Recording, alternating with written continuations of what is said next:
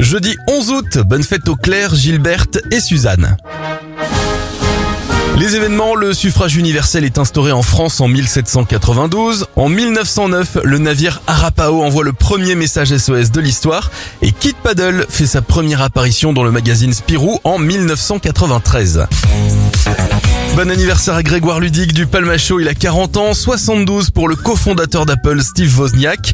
Chris Hemsworth a trente-neuf ans et ça fait soixante-neuf bougies sur le gâteau de l'acteur et catcheur Hulk Hogan.